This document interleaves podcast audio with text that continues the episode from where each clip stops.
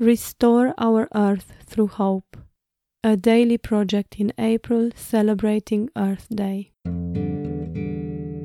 It's stuck inside me like a fishbone wedged in my esophagus. It can't travel up or down. It refuses to dislodge or digest. This is the call out culture. It sits uncomfortably inside you, relentless until something bumps against its serrated edges. Then it jars you painfully awake to the accusations of your ineptitude. How do you single out wrong without yourself inadvertently deploying the same tactics used by the oppressor to marginalize? Can you call out another's guilt without passive aggressive self righteousness?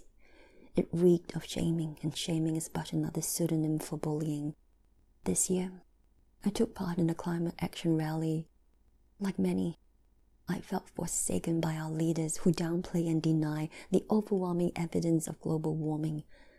I was invited to write about it when someone saw my photos, but tried as I might, every attempt saw that fishbone dig itself in deeper. I was affixed to a belief that my life had to be exemplary to qualify for scrutinizing another's. Was my lifestyle sustainable? Was my carbon footprint commendable?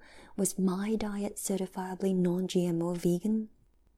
No, I am far from irreproachable. The smell of crisp bacon makes me salivate. 80% off discount signs makes my pupils dilate. None of these vital signs passes for an activist.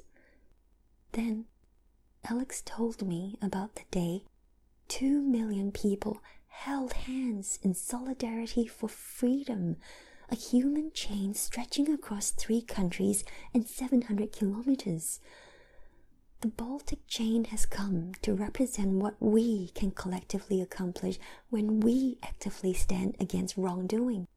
For Earth Day 2020, Alex connected a community of diverse artists from around the world to virtually hold hands in camaraderie for this incredible planet like the original 2 million who came before us, we're not activists. We simply care deeply to stand in unison for 2020 Planet Project. It turns out you don't have to be an activist. You just have to make your choices actively. Words by Maddie.